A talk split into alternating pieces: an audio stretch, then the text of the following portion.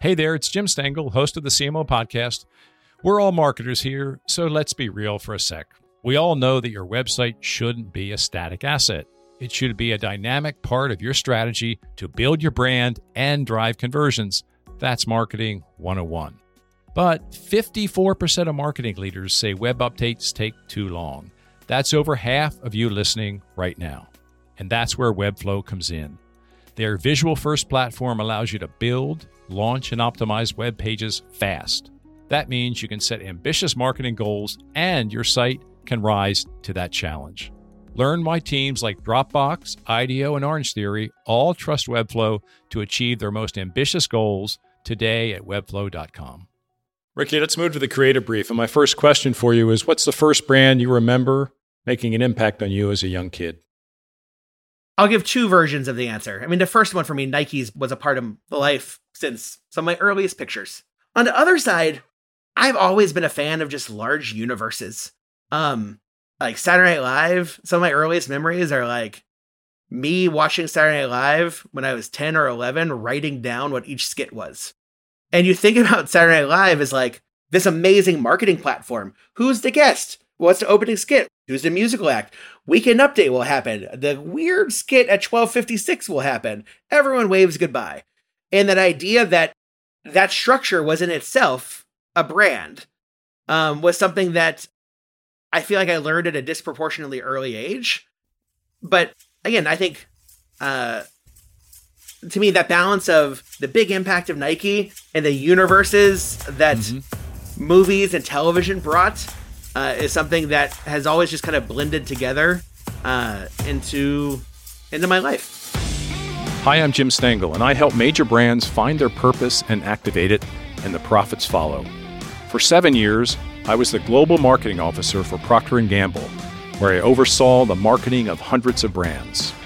You may not know it, but the CMOs, the chief marketing officers of all of your favorite brands, are trying to connect you with your favorite products and services through purpose. And on this show, I delve into how they do it. My guest today on the CMO podcast is Ricky Engelberg, the Chief Marketing Officer of Vista, previously known as Vistaprint. This is a $1.4 billion brand that was originally called Bonne Impression. It was founded in the 1990s by a man named Robert Keane, starting the business out of his apartment in Paris. Vista is now a global company, part of the Cimpress Group, and a leader in online products and services to help their clients, mostly small businesses, grow and prosper. Vista's offerings range from marketing materials to signage and digital marketing to graphic design services. Ricky seems a perfect fit for this Vista CMO role he started his own marketing services company coming out of the University of Georgia. He then joined Nike and Converse, where he stayed for about 20 years in a variety of digital marketing and innovation roles. Vista's slogan is Where small businesses get big ideas. This is my big idea and very energetic discussion with Ricky Engelberg. Ricky, welcome to the CMO podcast. I think very few people listening to our podcast understand the full story of Vistaprint. It's actually a great story of entrepreneurship and evolution of a company. So I'd like you to start with how you describe your company to your friends, your kids, your neighbors. You know, our goal with Vista is to become the marketing and design partner for every small business in the world. Um, when you look at Vista Print, Vista Print was created around 25 years ago, and it really helped democratize access to things that it's difficult to believe were so inaccessible 20 plus years ago. And the fact that Vistaprint, uh, sometimes I take a step back and it's just amazing how that company, how the company has survived and thrived through so many eras of dot com booms, dot com bust, dot com boom. And what's so interesting is the amount of people that I talk to when I'm like, oh, where do you work? It's like, oh, I work at Vistaprint. They're like, I love you all. We swear by you or my first our agency's first business cards were vistaprint and then they take out the box and you're like wow that really was your first business cards um and so you look at that and the opportunity for us to evolve from being about just printing to being that design and marketing partner for small businesses has been the journey we're on. And ultimately, that's where we've evolved into becoming Vista and this idea that we will be the design and marketing partner for you from the moment you have the idea, day minus 100 to day 5000 of being a small business. If we're able to do that, then we help every small business make the world a much more interesting place. And so ultimately, when my kids ask me, what do we do? Um, I help, help small businesses thrive every day. Well, we're going to talk about that purpose a little bit later, but I want you to talk about your origin story a bit because it's a good one. Your founder, Robert Keane, started the company in an apartment in Paris. I think he might have even been a student at the time in the 90s. And he's now the CEO of your corporate parent, Cimpress. So, so what's he like? And and I and how's his presence still felt? Yeah, you know, so Robert actually at this point is both CEO of Cimpress and CEO of Vista. And I would say if you met Robert today, you would think he started a company two weeks ago. Mm. And he is as driven as possible, an incredibly inquisitive learner, um, someone that just rolls up his sleeves. Um, sometimes for people, it almost creates a uh, moment of this jarring feeling of is the CEO really taking the notes in the meeting right now? is the CEO coming up with a spreadsheet to map out what our approach is going to be? But it's his way of just diving in and learning new topics. And I think that ability for him to think in systems and think about the whole eco, the whole, uh, the whole ecosystem that we exist in is something that's incredibly impressive. And again, it's one of the reasons I ever talked to Vista in the first place was like, to be able to talk to work with someone that's this founder CEO of it started from an apartment to 25 years into this journey. And again just just as hungry as if it was started 2 weeks ago. In that history of 25 years what do you think was the most important milestone or fork in the road or tough hurdle? Um you know i think ultimately Vista's success was in this idea of custom printing paper products, business cards, postcard signs. And it's this interesting balancing act of accidentally becoming so famous for one thing mm. that people don't even realize the other things that they could that you could use with the company. And it's this interesting balance where gold was struck and the ability to continue to grow in a in a positive uh positive way adding in things like direct response television embracing what came to be with things like podcasts and discount code or promo codes continue to grow in profitable ways. But ultimately we found that you'd go and talk to small business owners and like i would remember the first time as uh I went to CES a couple months after starting uh, pre-pandemic, and was like, all right, I'm going to take 45 minutes and walk the show floor and just see what people are printing. And had my badge with Vista print on it, and this customer uh, from Jacksonville, Florida, um, he has his booth there. He's like, "Oh, you're at Vista Print. I we swear by you." I was like, "Oh, awesome. What all did you make with us?" Like, "Oh, the business cards." Like, "What about those banners?" Like, "I don't think so." What about the shirt you're wearing? He's like, I'm not sure of the check. And it wasn't that I was ups- uh, upset or bummed that they didn't print everything with us. I mean, of course, I wish they did. Mm-hmm. It was that that small business owner had to waste their time going to three or four different people to get those things done. And versus us being able to help give that holistic solution. And I think that notion of you could always sell more items, but how do you go from items to solutions? From being a vendor to relationship, from being this like transactions to being a partner. And I think those are a lot of the things that over time, the needs of small businesses are so much more complex today than they were 25 years ago. I mean, you think about the pandemic and all of a sudden it's like, all right, what are we going to do for contact free payment, social mm-hmm. distancing? What's our, how do we get those plastic screens? What are we going to do for masks? And how do we switch our yoga studio to a streaming yoga studio? And all of those things, I think, are things where Vista continue ha- has to continually evolve. And I think sometimes we're famous for one thing. it's tough to realize just how big the opportunity is to truly serve to serve your customer. And I think that's where what I've been here 2 years now and that's what we think about every day is how do we truly be that partner to small businesses versus just selling them items. It's a great story, Ricky. You worked also 20 years at Nike, founded by another great entrepreneur, Phil Knight, of course. How did you feel Phil's presence when you were there? You know, it's funny actually. Um, I was an intern at Nike in the summer of 99 and the summer of 2000. And like day four, myself and the other intern uh, in basketball sports marketing, our manager, Lynn Merritt, took us to lunch. And I'll never forget Phil Knight busting out of the John McEnroe building like, like, like he was running a 100 yard dash celebrating because Maurice Greene had just set the 100 meter dash record at the World Championships. And this was not like a little company at this point. Like, this is one of the most amazing campuses possible. And the joy he had, and just the joy of celebrating that moment, it permeated through. I mean, the line always listen to, uh, always remember the voice of the athlete was something Phil said that would be a thing that came up in every couple of meetings.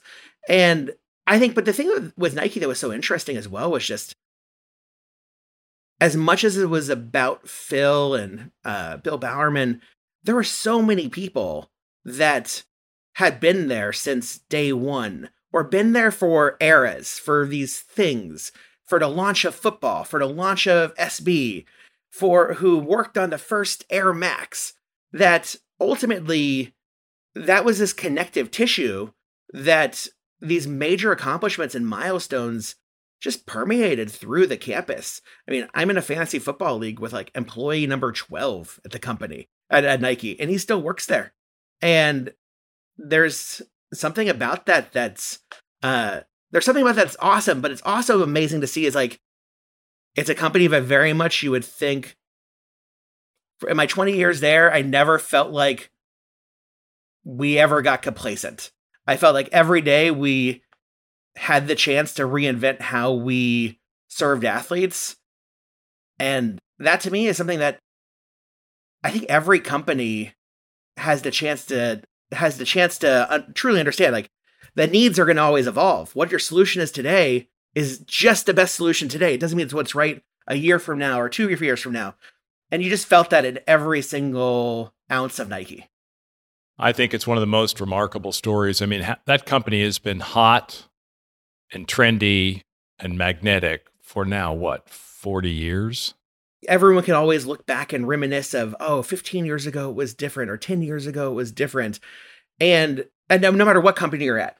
And I think as long as you're relentlessly focused on doing amazing things that truly made make a dent in the world, and you know obsess your customer, obsess the consumer over and over and over, the great things are going to happen. And that is a thing that when I went from Nike to Converse, um, it was interesting because it was the first time in a very long time I was working on things where we weren't just putting a swoosh on it. Mm. And sometimes you're like, do the same approaches work when you're not just putting a swoosh on it? Because the swoosh is like the ultimate bat signal. Yeah. Like if you do that, I mean, I, there was news the other day of Nike getting into the metaverse. Like, well, that's five years in the works there. Like, but that news of like Nike getting into metaverse will make it everyone else's life so much easier. That's trying to get someone at Coca Cola to make the leap, or someone at I don't know EA to make the leap. Arbitrary companies being yep. named. Yep. Um, and I think that's something where but I don't think that's limited to Nike. I think it's up to people to go and truly say, our job is to consistently figure out how to reinvent ourselves to best serve our customers in impactful ways that help shape culture. And I think that's something you take. I took every day at Converse. I take every day at Vista. That's very heady stuff, very lofty stuff, and very wonderful stuff. One very simple question What'd you like most about working on the campus at Nike? The optimism mm-hmm. is something that you know it's funny i'll take a step back and think on this for a second like there was a lot of surreal moments where you'd be in a meeting in the tiger woods center uh, in like what was called the boardroom in Tiger Woods Center, but overlooked the Ronaldo Field, and you'd look out and just be like, "There's the U.S. Women's National Team training," and or like Mo Farah running by you on your way. You're super late to a meeting across campus, and world class athlete runs by you, and I think the things like that, the serendipity of the campus was pretty amazing. Um, and just in general, like as silly as it sounds, the closets. There's amazingly awesome things in closets. like going through like being an when I was an intern there, going through closets as a sports nerd, as a marketing nerd, you'd be like, oh my god, this is the Griffian 96 campaign. This is Lil Penny. Like and just everywhere you'd go, something where you're like, oh wow, that was a pretty groundbreaking campaign, or that athlete changed the world. There was some remnant of it around every corner, which was it was consistently inspiring to know like if what you're working on today gives you the chance to actually go and change the world. We've all been there. You spend millions of dollars each year driving traffic to your company's website, and then the results come in and they're just not what you hoped. On top of that, 81% of marketing leaders say website ownership is a challenge. So, what do you do? Well, you switch to Webflow. Let me tell you why. Webflow's visual first platform empowers your team to own your company's most valuable dynamic marketing asset, your website. From launching a new site to optimizing for SEO and conversions, Webflow gives you the tools you need to drive business growth fast. Unlock your website's full potential when you build, manage, and host with Webflow. Get started today at webflow.com. Now, you've been in this job for about two years. Yep. At Vista as CMO, your first CMO job. But you left this remarkable company and you were doing fabulous work. What compelled you to shift after 20 years and join Vista? You know, 20 years is a long time. Um, when I got approached on their opportunity at Vista, I mean, you get approached on different things all the time. And but to be able to go and work with someone that's a had cracked the, the the model on mass customization, which having come from a place with Nike ID, mass customization was mm-hmm. a thing that cared greatly about. That the goal was small businesses that was clearly willing to invest in things and had come back in to had come back in. So he was the CEO. Robert was the CEO of the holding company, with someone else as CEO of Vistaprint for a long for a few years and Robert to come back in to help say, no, there's more for us to have to help small businesses. And it just seemed like an incredibly interesting place to cross my interests um, and take a lot of the learnings as well from Nike. Uh, in addition, with Vista, was an opportunity to be able to do both marketing, product, and UX. Mm-hmm. Um, I had kind of spent most of my career at Nike bouncing back and forth between product side, uh, digital product side, I should say, wearables, things of that nature, and marketing and to be able to go into a CMO role where I got to be able to play across all of it just made for a unique opportunity that uh, seemed like as good of a opportunity as I would get to be able to go and help shape the future of a company. And I think there's lots of opportunities for people and like that people have left Nike to go to, and each one's interesting and awesome in its own way.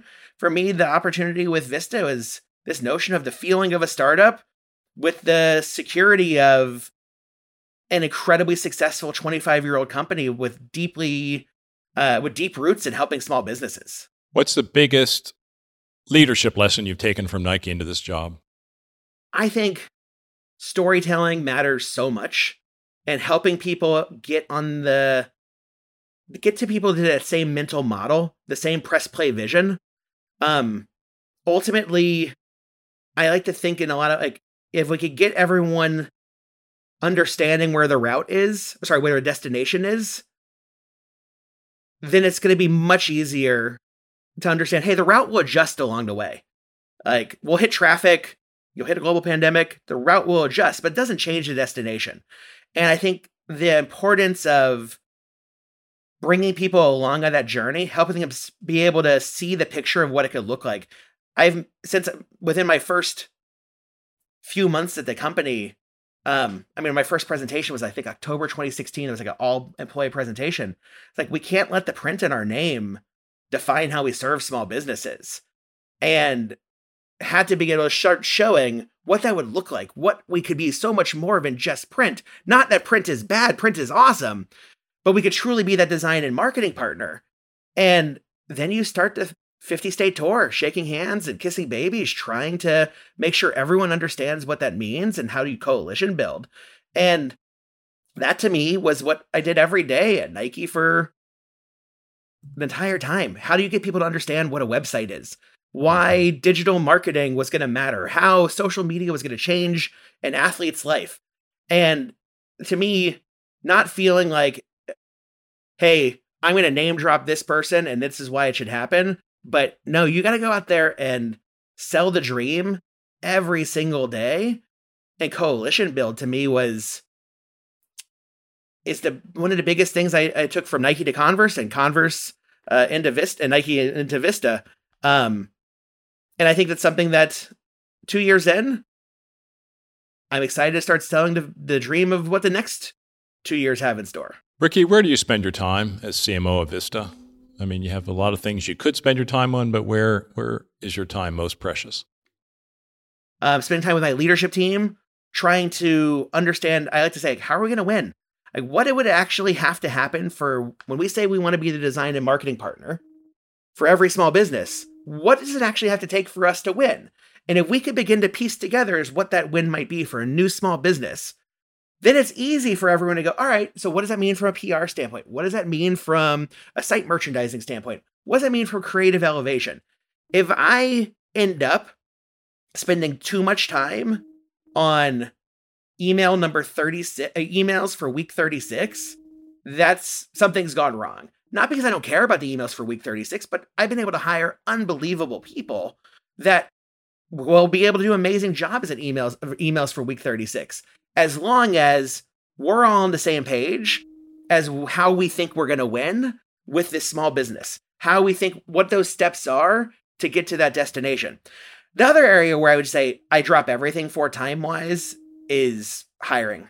Like to me, there is no job that if someone's a, a great candidate and they need me to help close, I'm in to help close if we're going to hire someone that's going to go run a global function for us or be a country marketing director, I want to make sure I devote the time to it because ultimately we're only, it's cliche to say, but we're only as good as the people and the jobs and how much those people can buy into the operating system we're heading to.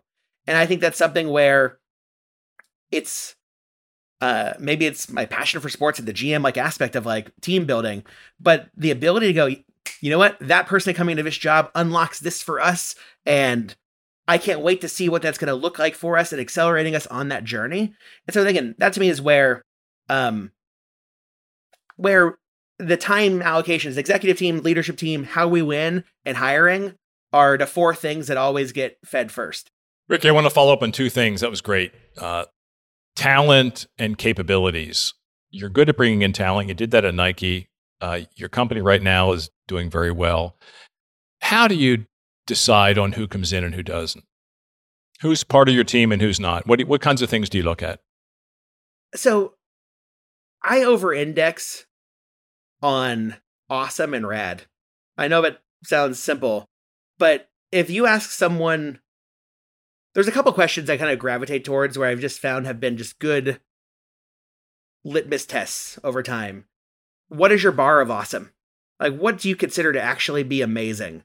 Um if the person is has overwhelming amounts of great answers to that, generally that's a good sign. Um if they're like, it is tough to know.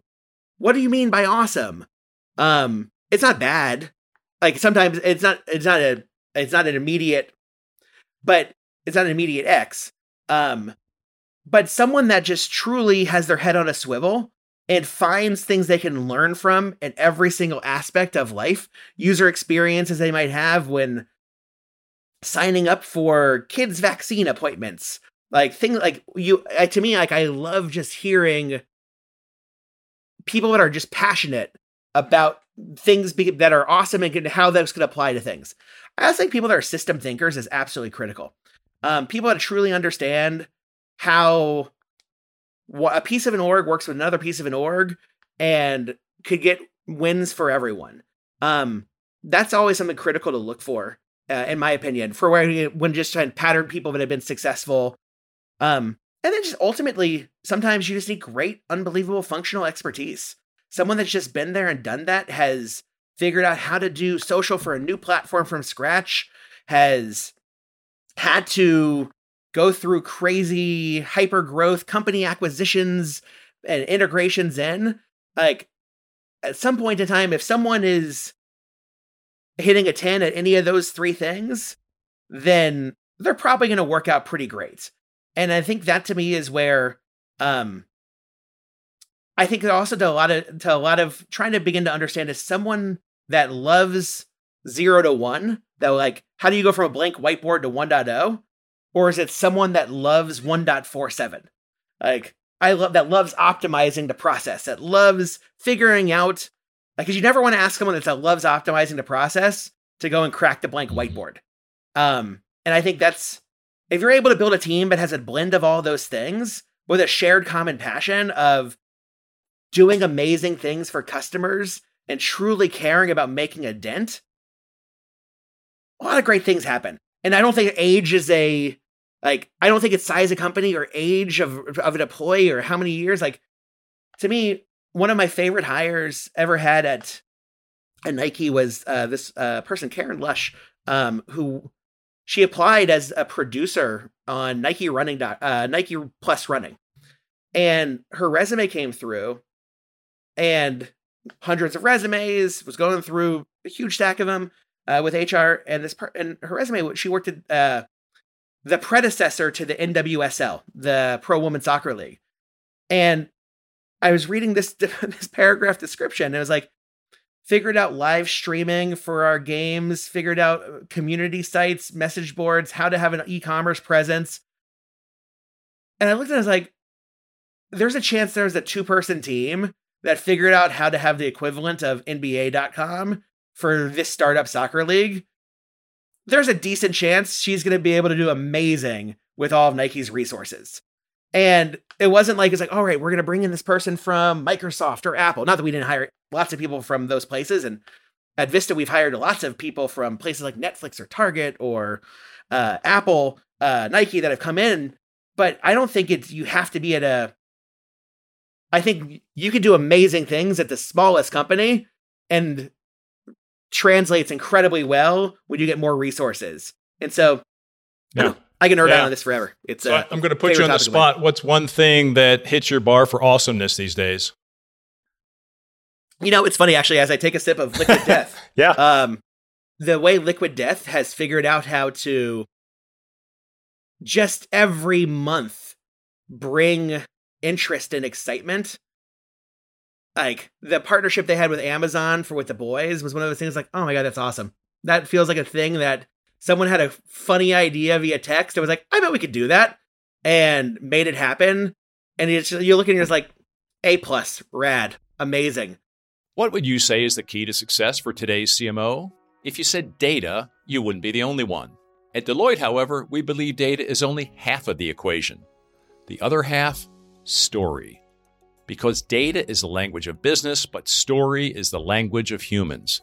And we believe the most successful CMOs know how to harness the power of both data and story.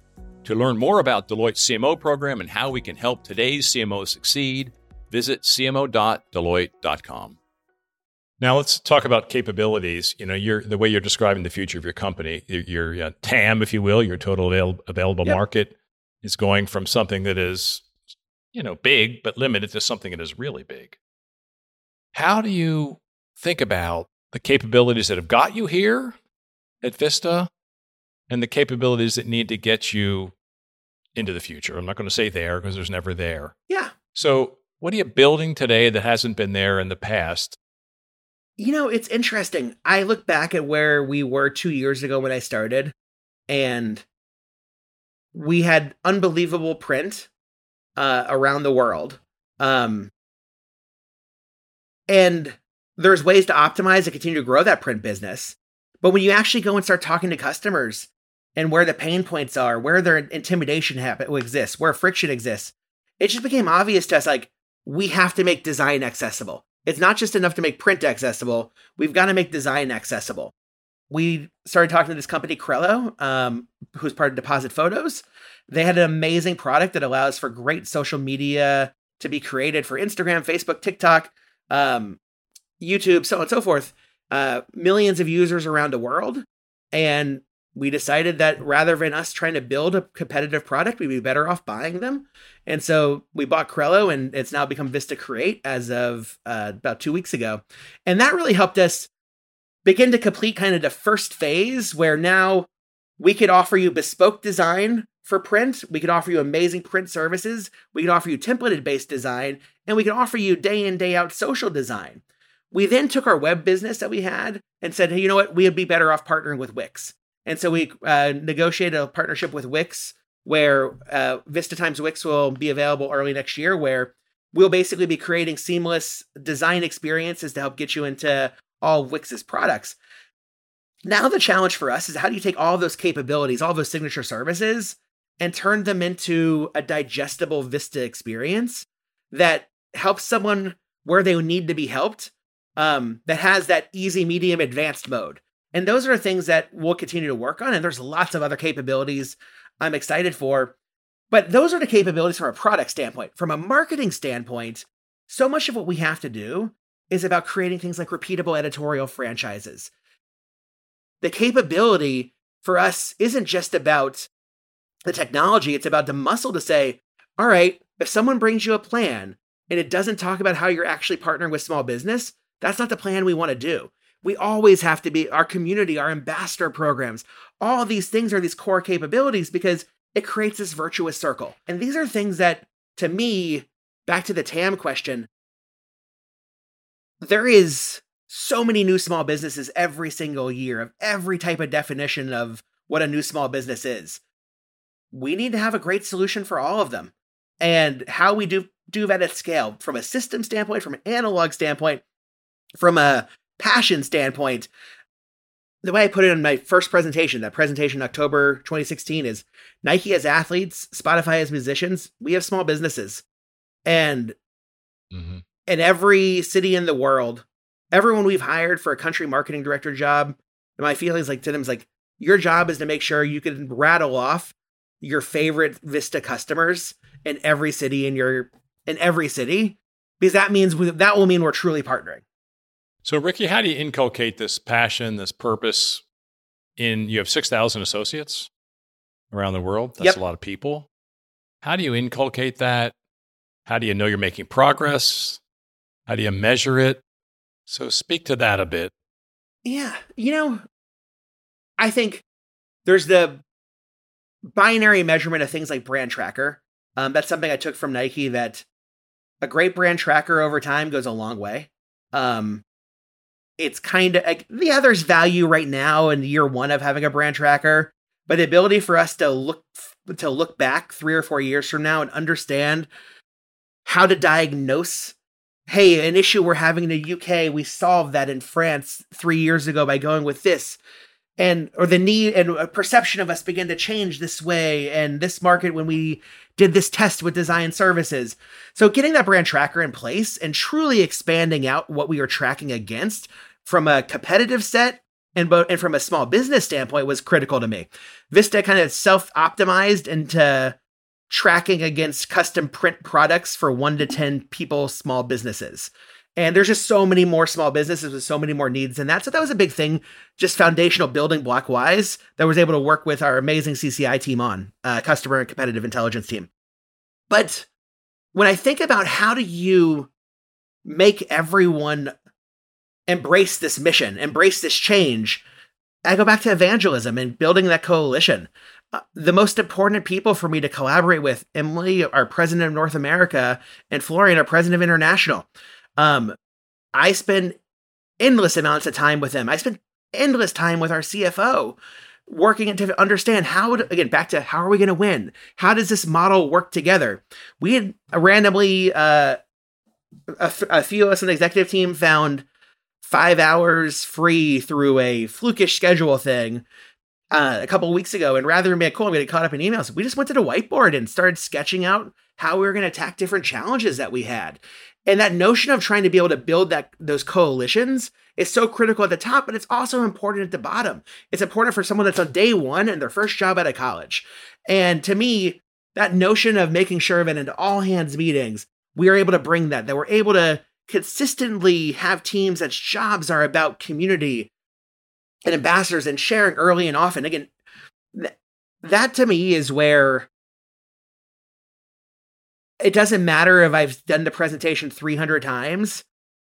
If I'm the person that gets lucky enough to do the new employee orientation, I got to sell the dream to them and understand and make sure they understand how important their job is. Again, back to email week 36. That's not an email in week 36. That might be the thing that saves someone's business. And if you could get everyone to embrace that the thing they're working on will be incredibly, truly impactful, then great things can happen. I'm a big believer that the worst case for a company sometimes is when someone does a role. It's like, oh, I'm the brand manager for this. And what did you do? It's like, well, we managed a brand. It's like, and anytime I, I found myself in that spot, ultimately what you want to be able to say is like, I worked on the relaunch of the company. I worked on our acquisition of 99 designs and making designers available for every for everyone. And if you can make everyone at the company truly believe that what they are doing is the thing that will help change the trajectory and make it a thing. I mean, our fi- our partners in finance figuring out what will our performance marketing payback models mm. be in relation to a freemium model with Vista Create because if we do that, then our new customer acquisition opportunities open up for us to serve more new small businesses. It's not just a spreadsheet, it's a fundamental change to our existence. And I think that's uh if we're if we're able to make everyone feel that say, that personal connection to the to where we're going, then a lot of great things happen. Yeah. I was talking to a startup pharma company a couple weeks ago and I was I re- referenced some research from a Northwestern professor who did research on what we remember in our lives and it's not much. And it's the extreme highs and ex- the extreme lows. And it's on us, right, to create more extreme highs and be part of that. So you, you want to be part of something that you remember throughout your life as something that was special, that you rose above, you you did something remarkable with other people, and you made an impact in some way yep. on people on something that's important to you and to them. That's simple. And that you live by it. And I mean, you, you were talking earlier about Nike, and for forty years, it's how they've done it. It's like by creating things that people remember over mm-hmm. and over and over. When we created Nike Plus Running, our I mean, we were we were insane. It's like, oh, we'll put a puck in a shoe, and that will send the run data to a dongle that's on your iPod Nano, and you'll never want to leave your house again for a run without it because it will be that addictive. If you're like, run that by me again, it's like, trust us. This is and and then you just keep pushing and pushing and pushing and it becomes a thing. And you could do that or you could work on the spring campaign for the this the 26th version of a shoe. And I think that's not a bad thing to do. But if it how do you how you make that be about creating half marathons around the world for people is that that that shoe is the perfect shoe for is a thing. Just launching the shoe wasn't a thing. Us helping, like again, it's not us selling design to someone at Vista. It's us helping them create a logo that's going to be the thing that is one of the most important things in their life. And that joy is reciprocated. Like, we should feel that joy if we do our job right. You have had experience until you until you were CMO at Vista in your 20 years at Nike and Converse, you had digital or experience in every job title. And you had a bunch yep. of jobs. So you're a pretty good expert in digital media. It's a fluid space right now. Face, Facebook losing trust, you know, uh, third party cookies, the whole bit. How are you, Ricky, advising your team to market your brand in this environment? To think about it, to plan your strategies, to prepare your company for the future, to help small businesses in this space where they're confused. You know, I think you just need to understand the playing field when you're going into things.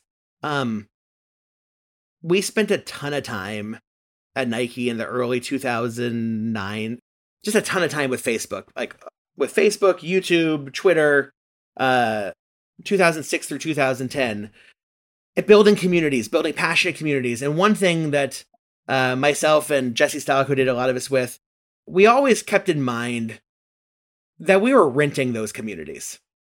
Nike Plus was where we can own a relationship. Facebook, it's a rental. Instagram's a rental. Um, the how much does it cost to juice your post to let someone see it was a thing that was a thing back then as much as it is now. And so when I think about community building, I'm fine with us building great community on TikTok or Instagram or Discord as long as we keep in mind that if we're building community and something that is not our own thing, it's us renting. And those relationships have to be incredibly strong. Now, for us as an e commerce company, someone's order history, design history, the relationship of what they've ordered in the past, who they've worked with, is community in its own way. And so, to me, so much of it is making sure that I think about some of the best experiences I've had with agencies. I've had the great honor of working with agencies like RGA and AKQA for 10, 12 years, Wieden forever, with and even in my two years at Vista, Work and Co. or Callan have been this amazing partners for us. And so much of it is this notion of account management and truly great partnership. And that to me is when you think about the digital space, everything will always change, but the relationship, you're either renting it or owning it. As long as you know you're renting it, it's okay. Like I can't I hope we do amazing things on TikTok. But the ones we own, we can't we can never take for granted the owned relationship and the importance of that. And I just think that's something that is absolutely uh it's absolutely critical. And go, I go back to if you know where you want to go three years from now, if you know the destination, if the route takes us to AR, cool. Mm. If the route takes us to VR, cool. If the route takes us to NFTs, cool. The it should, shouldn't change our destination, and I think that's where sometimes digital can give you whiplash. Um, I kind of rotated for most of my career every three years, going from working on today to driving innovation for a few years, and it was an interesting balance always. Um, I spent three years working uh, in Asia Pacific and like the beginning of the 2008 to 10 boom where you're like, oh, wow, this is the future of what things are going to be. There's going to be live shopping. There's going to be all these different uh, ma- massive communities. And ultimately, the whiplash can get to you. But if you know where you want the destination to be, it's very easy to evaluate all the opportunities. So, how did that startup experience back in Athens, Georgia, impact you as the leader you are today? You know, it's funny. It, every day it does um the notion of I we had we were lucky to have Nike as a client, a Buena Vista Pictures as a client. There was two of us, uh, and we had no clue how to grow. There was nowhere to turn.